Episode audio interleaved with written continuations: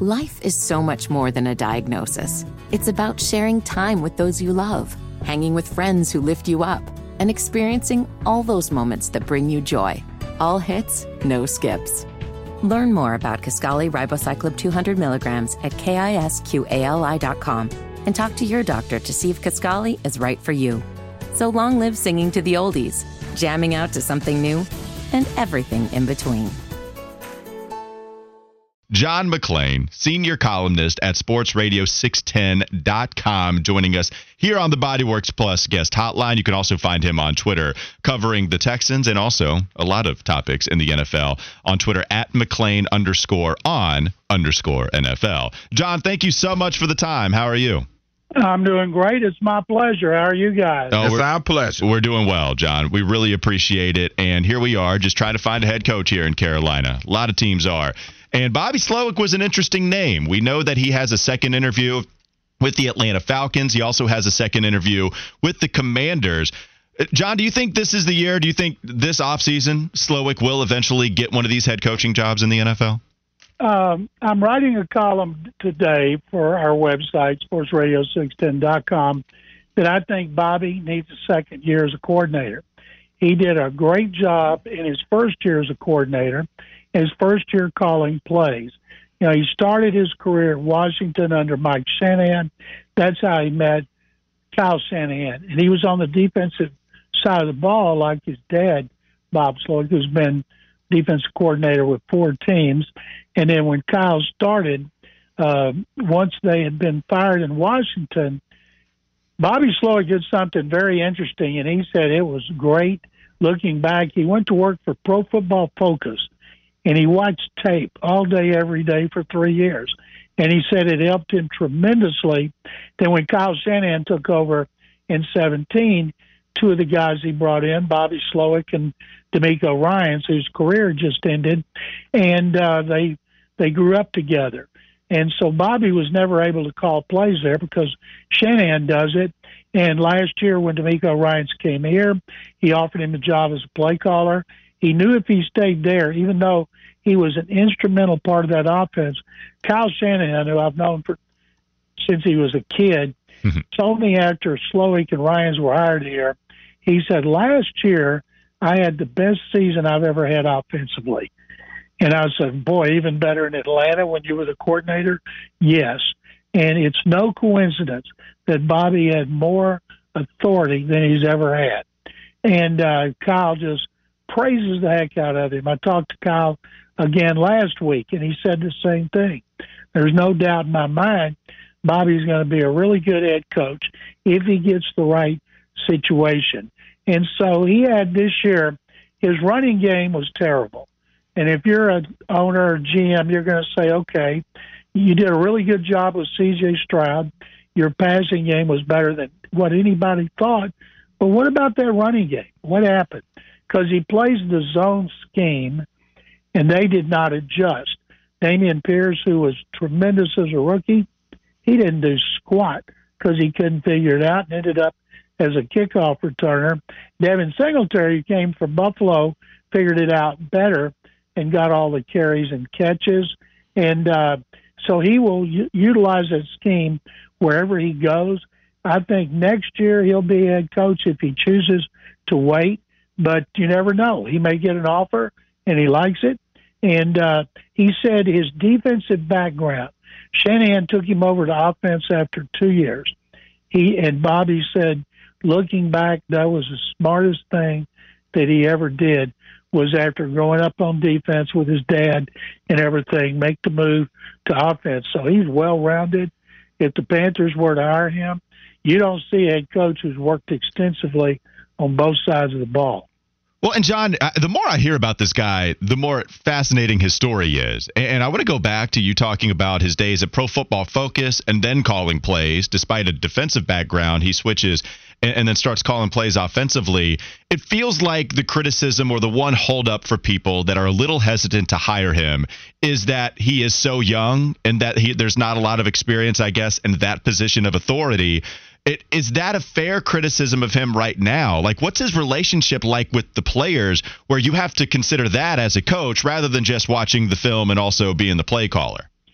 Well, the thing is, Bobby's 36 and he looks 26, and he probably still gets carded when he wants to buy a beer. And he's got a great personality. He's very, very smart. You know, when we met with him every week, you know, you could ask him any question. It doesn't matter how negative. Why in the world did you make that call or this call?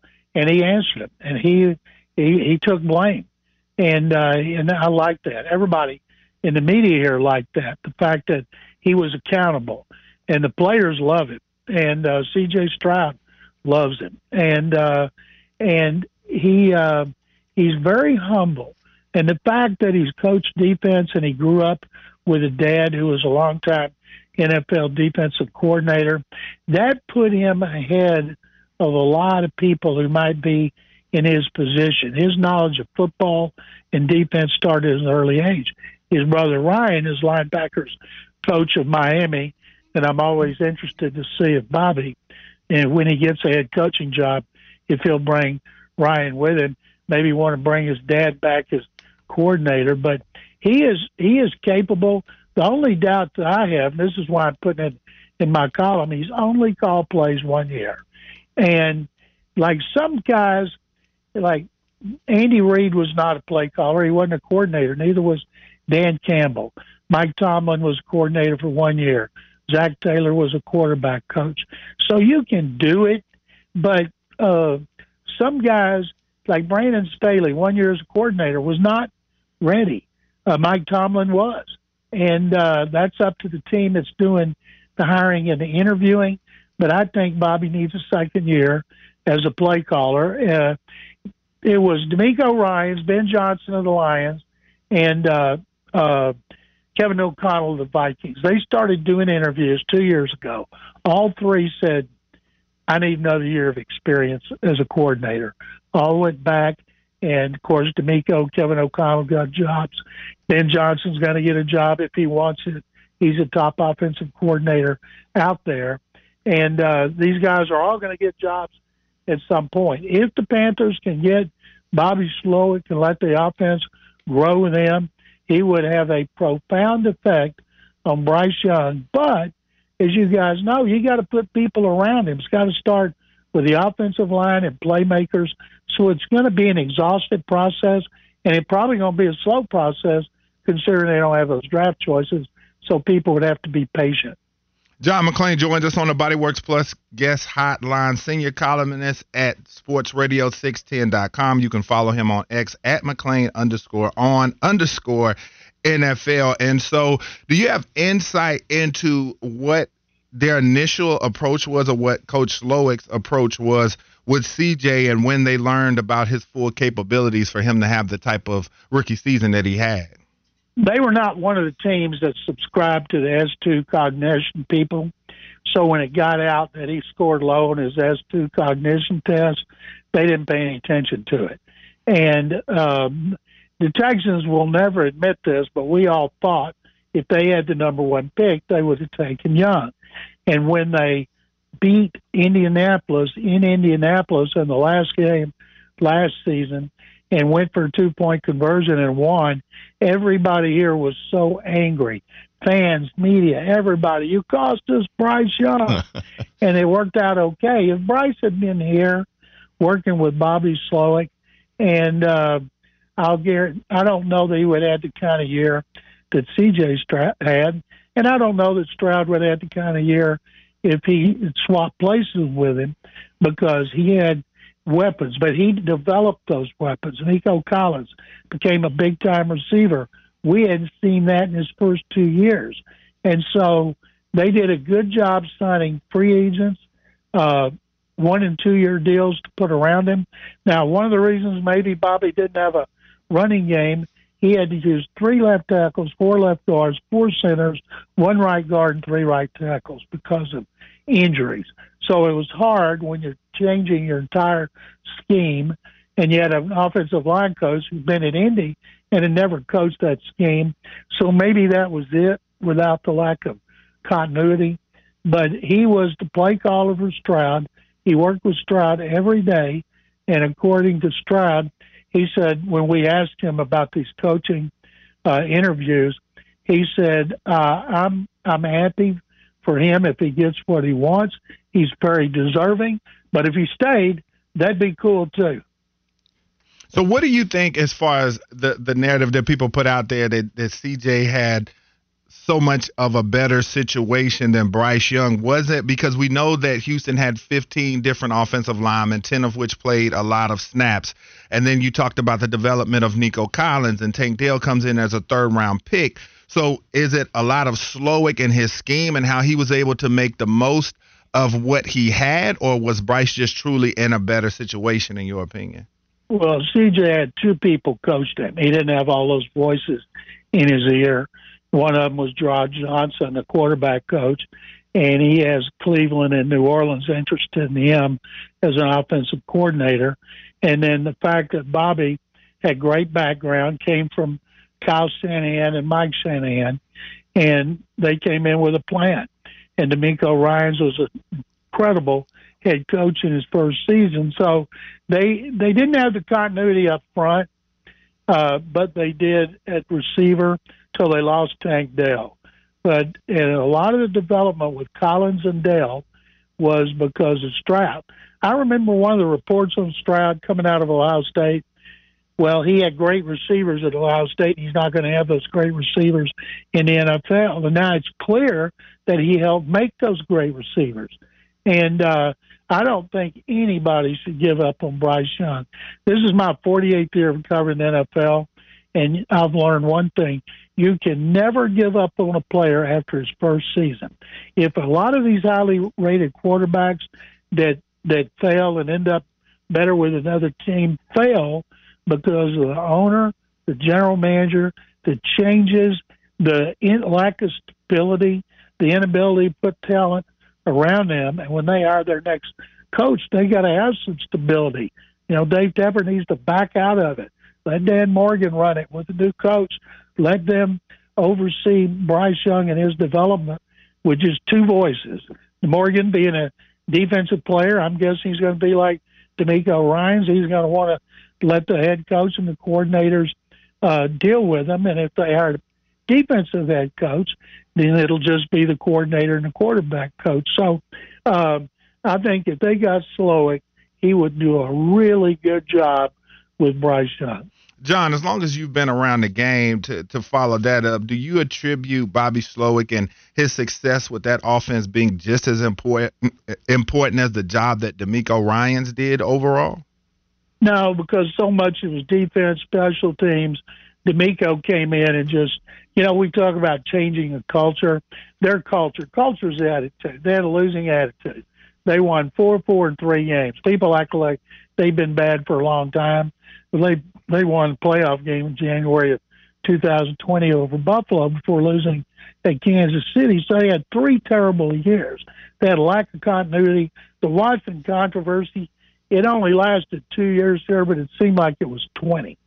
So uh, when DeMeco came in as a former player in this organization, he inspired people. He had Nick Caserio, proven general manager. They work great together. Ryans told him, "Here's what I want on coaches, and this is what I want on players." And Ryans in charge of the coaches. He's in charge of the game day roster.